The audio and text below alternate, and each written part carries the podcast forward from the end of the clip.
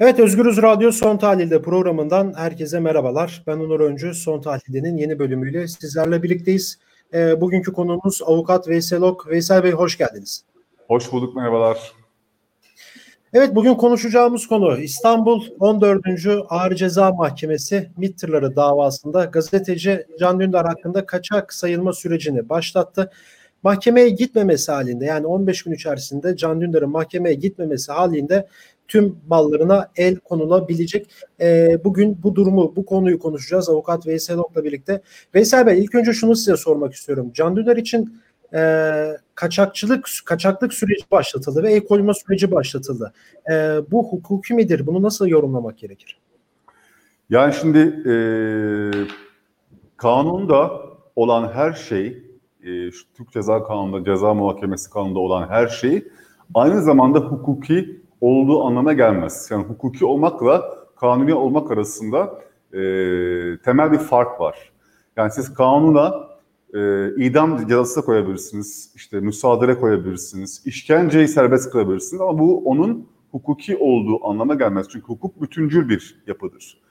E, Türkiye Anayasanın 90. maddesiyle e, son fıkrasıyla uluslararası sözleşmeleri e, temel haklarla ilgili sözleşmeleri e, iç hukuktan üstün saymış bir ülkedir ve Avrupa Konseyi'nin bir parçasıdır ve Avrupa Konseyi'nin hukuk mevzuatı bizim iç hukukumuz haline gelmiş neredeyse ve anayasayla e, uluslararası sözleşmeler çatıştığında e, esas alınacak şey uluslararası sözleşmelerdir. Bu anlamda hukuka bütüncül bakmakta fayda var.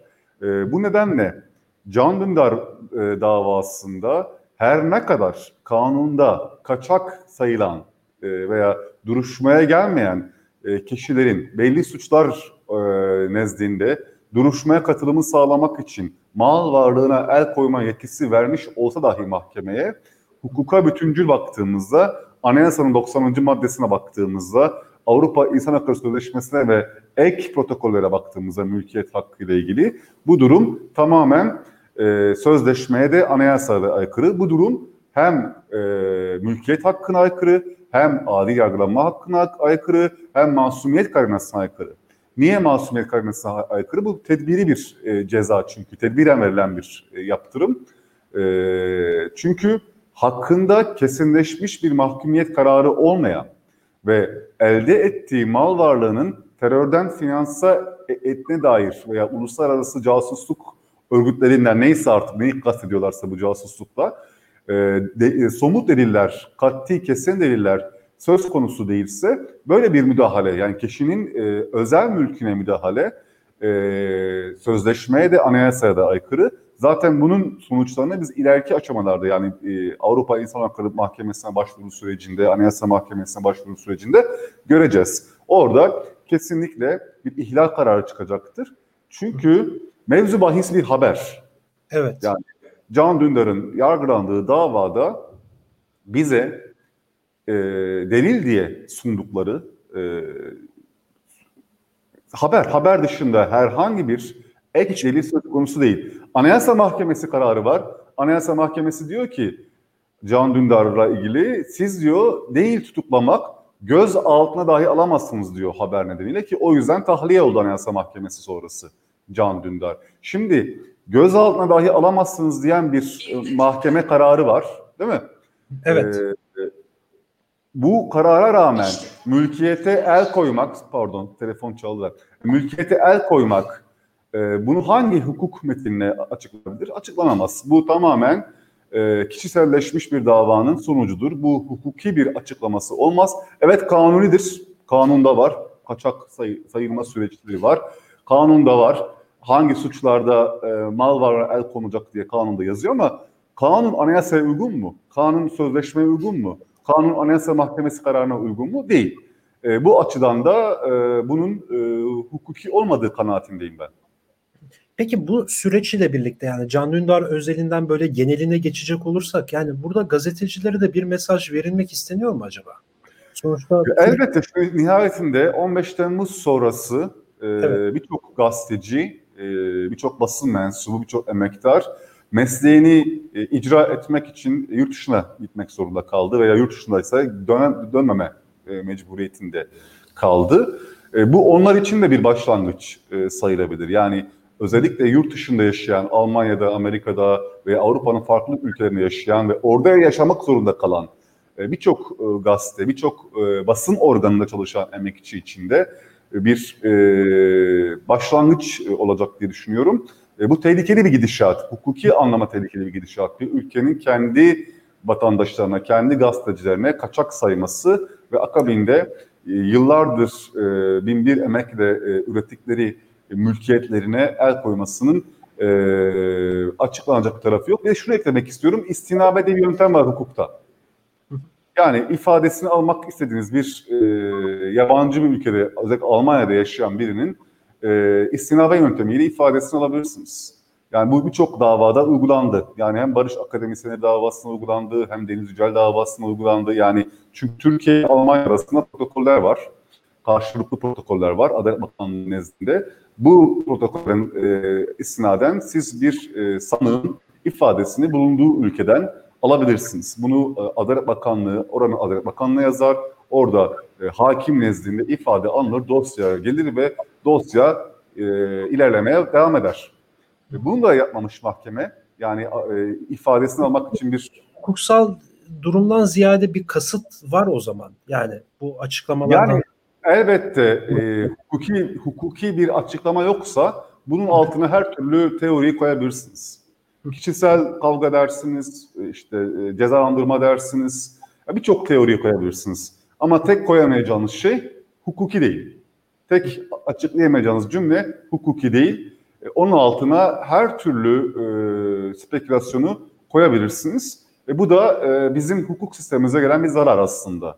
Yani bir şeyin hukuki olmadığı bu kadar açık netken e, spekülasyonlarla açıklamaya çalışmak Türk yargısına e, verilmiş en büyük e, itibarsızlık e, çalışması, en büyük hakaret.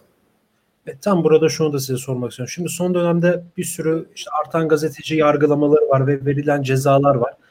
E, bunları nasıl yorumlamak gerekiyor? Yani hukuki olarak bir açıklama yapabiliyor musunuz? Bu kadar çok gazetecinin yargılanmasını, tutuklanmasını, gözaltına almasını ve hemen hemen her gün neredeyse işte bir gazetecinin duruşması var.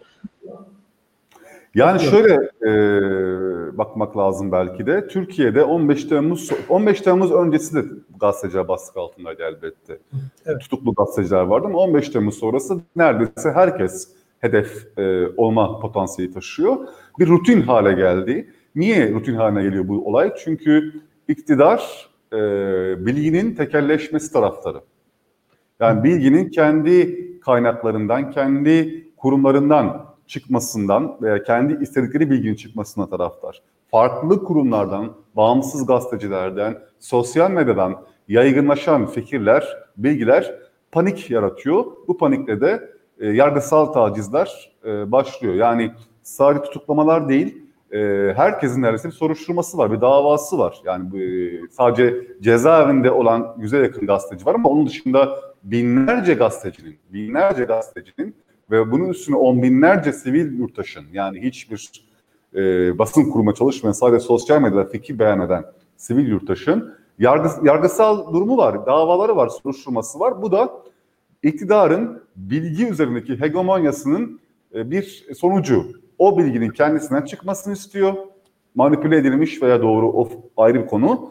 Başkasına çıktığı an ki Can Dündar davası öyle, Deniz davası öyle, ne bileyim e, Oda TV davası da öyle başkasından do çıktığı an bir panikleme yaratıyor. Çünkü kamuoyu gerçeği öğrenecek ve gerçeği öğrendiği anda bir sorgulamaya başlayacak, e, itiraz edecek. Bunu engellemek için de en e, kolay, en masrafsız yöntem tutuklamak gazeteci cezaevine, Silivri'ye 9 ne oluyor atmak.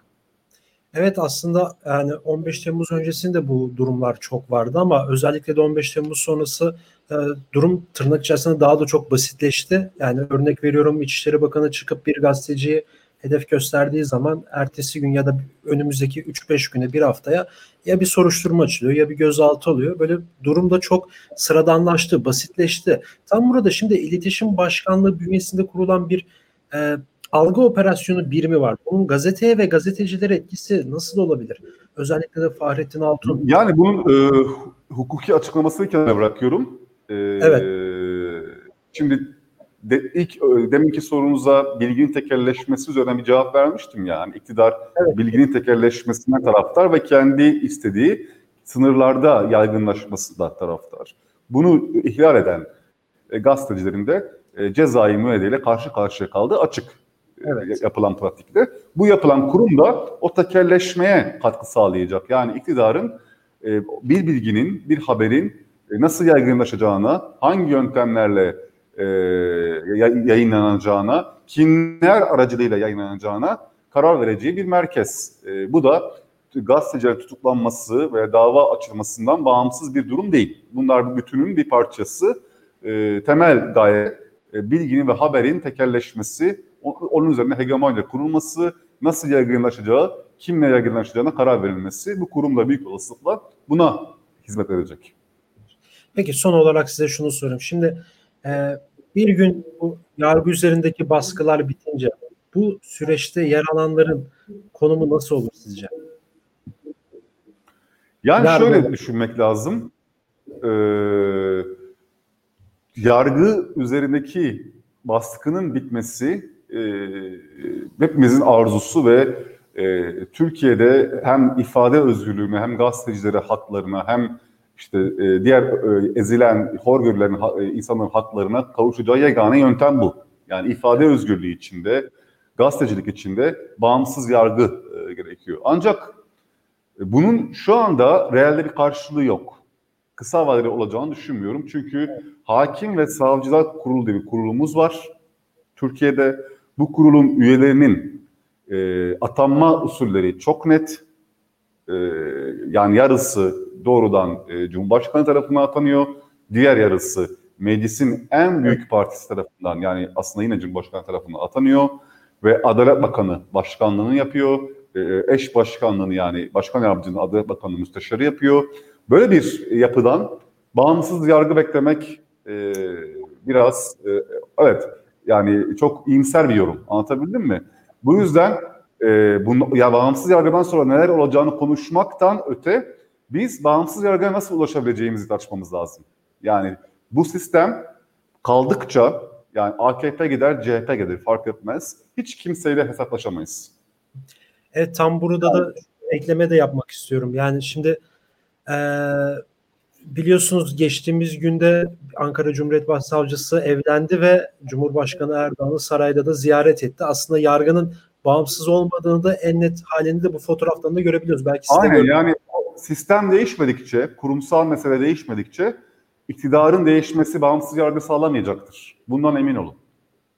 Yani geçmişte cemaatin güçlü olduğu dönemde cemaat çıktı. Şu an cemaatin hangi davaları görülüyor ki? Yani sadece gazeteciler gibi emekçilerin e, şu an cezaevinde hiçbir gerekçe gösterilmeden emekçiler cezaevinde. Anlatabildim mi? Yani bu kurumsal sorun değişmedikçe e, CHP gelir iktidara hatta HDP gelir iktidara bu e, yüzleşme olmayacaktır. Bu yüzden e, enerjimizi bu kurumsal sorunun yani bağımsız yargı için HSK yapısının tabii işte Avrupa standartlarında, Avrupa Konsey standartlarında bir hakim savcı örgütlenmesinin e, ayrı ayrı belki hakimlerin ve savcının örgütlenmesi sağlanması ve kendi kendilerini yönetmesi, kendi kendilerine bütçe ayırması, kendi kendilerine e, ce, e, işte meslek e, denetimi yapması konusunda yetki vermek ve e, yürütmenin yani e, hükümetin, Cumhurbaşkanı hükümetinin belki etkisini ortadan kaldırmak. Bu yüzden e, bu kurumsal soruna e, çözüm lazım. Maalesef muhalefet de Türkiye'de bu kurumsal sorunu çok ciddiye veya görünür kılmıyor. E, çünkü bir gün onlar gelir iktidara, onlar da bu sistemi kullanırlar. Anlatabildim mi? Bu yüzden kurumsal yapı değişmedikçe bir yüzleşme hayali kurmayın.